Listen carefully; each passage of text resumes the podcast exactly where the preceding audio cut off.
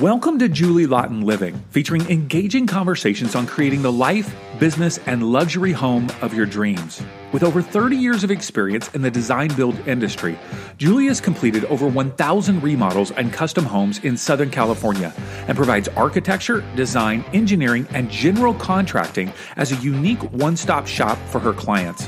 Let's join the conversation with our host, Julie Laughton.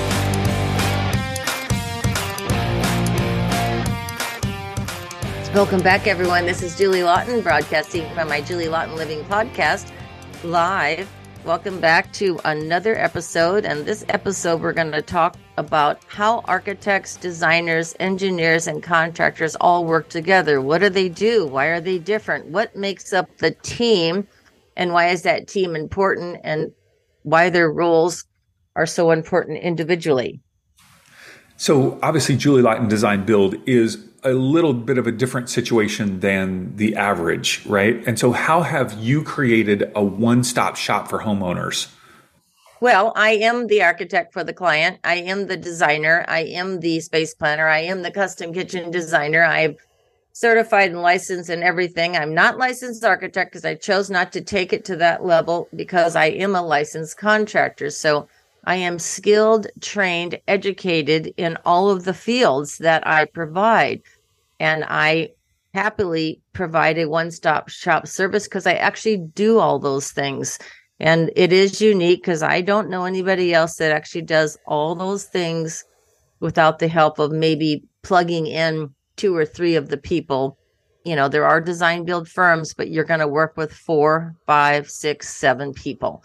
So I actually do it myself, and that's what makes me unique. And and it's fun and stress free, and you know, everybody knows it's worked with me, what it's like. well, and obviously because you have created a one-stop shop that prevents a lot of the challenges that we're going to be talking about here, um, and we'll get to the challenges. But if we, if you were to paint a best case scenario, if somebody wasn't working with Julie Laughton Design Build and they had to work with a separate architect, a separate designer, separate engineers, and a separate contractor, how are those four roles supposed to work together?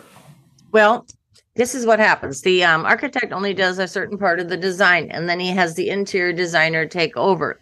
So your architect's responsible of designing the building, the structure, and working on the space planning pretty good.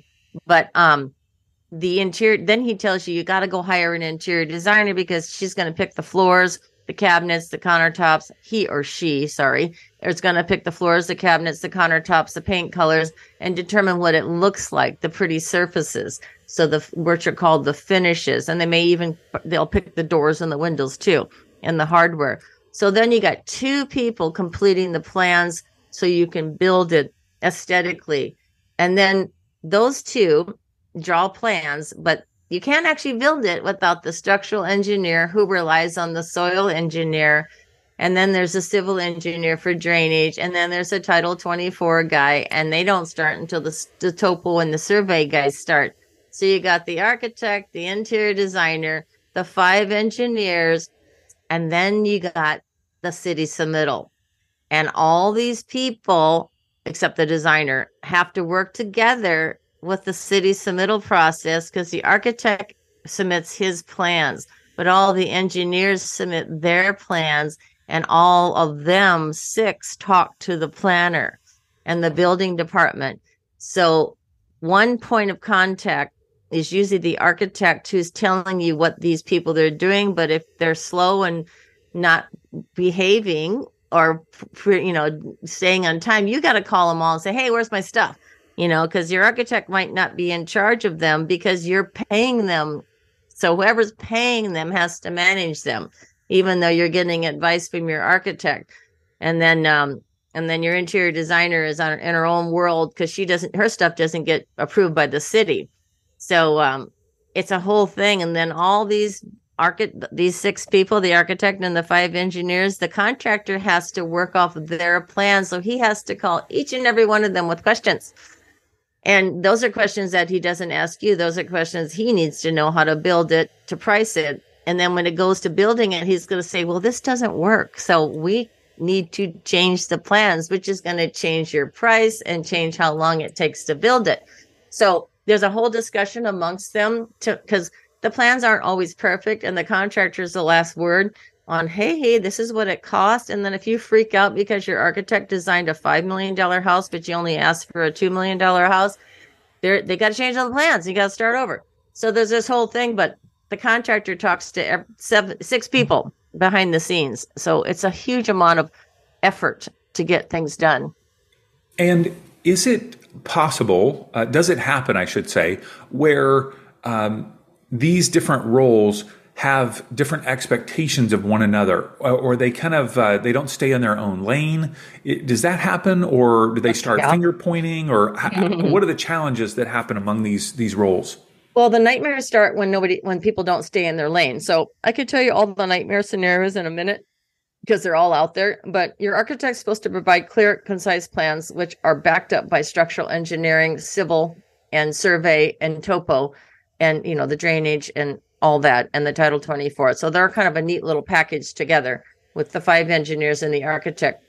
And then the the designer is another thing as you know that she does all the finishes and all the furniture and the soft goods the drapery artwork accessories etc so the if they all do their thing and they all get through the city submittal process correctly and everything's selected down to your last doorknob cabinet knob before you start this construction then the contractor can easily build your house without any questions and no nightmare scenario. But what happens is you may have plans that don't work and you don't find out till after the permits pulled because maybe they didn't do the budget or the bidding in advance or maybe you get the construction bid the day before the contractor pulls the permit instead of 6 months ahead when they're supposed to start so there's a thing called pre-construction. The contractor should be involved in the project during the conception of the plans and the conception of the engineering so he can start pricing it out and warning you what it's going to cost before all those plans are complete. Because what happens is if it's bid out later and it's too much, gosh, you got to change the whole design and change all the materials. So the nightmares are the contractor doesn't get involved too early or you don't have an architect and you let your um you know somebody that's not qualified or your designer help you with the plans and then the structural engineer's guessing and doesn't really understand what's going on or the other nightmare is you let your designer play general contractor and you try to do it with or without a permit but you don't have a contractor. So there's so many scenarios out there happening um, that i could go on for years about the stories and the nightmares but they all happen because somebody doesn't stay in their lane and complete their professional part or the client skips a process or skips a professional and thinks they're going to be owner builder and maybe wing it with their you know so there's a thing about mm, doing it right so mm-hmm. so how do you as a person who's created this one-stop shop and you're overseeing all these different aspects how do you ensure that your clients um, needs are prioritized or considered throughout the process. So, because I know even though you're playing that role, you have other employees and other team members that are involved in the process. Like, how do you ensure that it's not just becoming the priority of a team member versus the priority of the client? Well, that's easy because the client is the priority, period. We do the work for the client, and the team members are there to support, the subs are there to support. So we're all working towards the same goal. And when you start a project, you start with the design process, and the official process of design covers everything the client needs to know and well what we need to know i should say from the client so there's a whole interview process a whole design process. We're way up front. The client, the client's dreams are actually put on paper and the client understands what what's on paper and the client approves what's on paper and then they know how much it costs. So all those things have to happen right away up front because the cost part has to be up front with the design part because it's not complete if they don't know how much it costs. So it's got to be a more of a team effort up front with your whole team is my point. Don't wait to get your contractor involved, but if you do a proper design process and you actually document it on paper and then somebody shows you what your house looks like in 3D and all the materials are picked and you know what it costs, you're golden.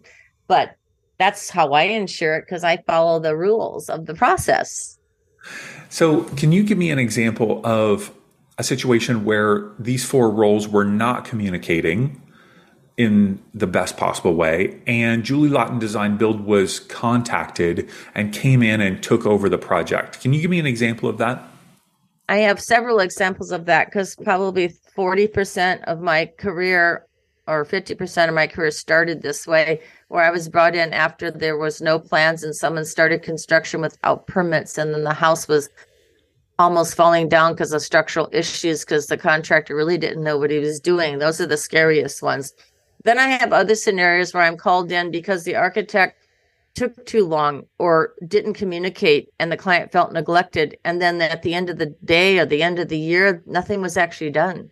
So they got pushed to the wayside but no one communicated that and then they just felt abandoned and then i have other scenarios where the architect was commissioned to design something that was maybe supposed to cost a million dollars and then after several meetings the cost went to three million because the architect wanted to do his design and maybe not what the homeowner needed or wanted so that the, runaway price for the sacrifice of maybe an architect's style instead of the homeowner's style so there's all kinds of scenarios and I've experienced almost every single one, including the designer started the construction with her buddies who are not licensed because she gets, was getting kickbacks and doing con- contracting illegally, which is my biggest pet peeve. But yeah, I've been through them all. I've seen them all, heard them all, and um, corrected all the ones that I took over. So let's just say that a an architect, a designer, an engineer, or a contractor is listening to our conversation, and they are maybe frustrated with the collaboration that they have experienced with other roles in projects. What would you suggest to them about how they could improve their collaborative communication? What would be your suggestion? Well, everybody knows that you got to stay in your own lane because the designer shouldn't be going into architecture into construction the architect is supposed to do the drawing and oversee the structural engineering and how it's built and help with communicating that to the contractor and develop a budget so everybody knows that if you're communicating this up front and there's no surprises that the faster you communicate things the better of course is my rule of thumb. But to to get if everybody stays in their lane and does their job but communicates you know and brings the contractor in earlier is my big thing because i noticed that no one does pre-construction. You bring architects and designers bring the contractor in early and everybody communicates up front even before someone purchases the house and communicates what this is going to cost and goes through some research at the city that's so much better you know due diligence day one really hash it out and ha- try to have that team pick day one. Don't wait to pick the contractor. I don't get it when these clients call me. They've been with their architect and their designer for a year. They're done with the city submittal, and then they call for to ask the contractor to bid their project. I'm like, serious? You've already spent a year and a half, and you've never even consulted a contractor yet, or let and you want me to just bid this, and your plans are not even complete, and you're still stuck at the city. I mean, why didn't you call us a year ago? that kills me. I just, I, I'm like, how come the contractor wasn't involved day one? Oh my God. You have to ever, this is my advice get your team day one. Okay. it's much better. I love it. I love it. And as you have heard, uh, Julie Laughton Design Build is your one stop shop. So that can be your entire team, one call versus lots of calls. And oh, so yeah. we encourage you to check out uh, julielaughton.com. And if you want to check out previous episodes, listen at julielaughtonliving.com or on your favorite podcast app. And be sure to follow us on social media on LinkedIn, Twitter, TikTok, Facebook, Instagram, all the places for behind the scenes videos on a daily basis so that you can see how Julie works as a one stop shop. So, Julie, thank you so much for being with us today. Thank you, David. I love doing this podcast and uh, I can't wait to do another one, and I'll see you all very soon. We hope you enjoyed the conversation today, and we encourage you to follow Julie Laughton Design Build on all social media platforms so that you can get a behind the scenes look at Julie's life and leadership as she designs and builds beautiful custom homes. All the links are in our show notes, available at julielaughtonliving.com or by swiping up on your phone now. See you next time on Julie Laughton Living.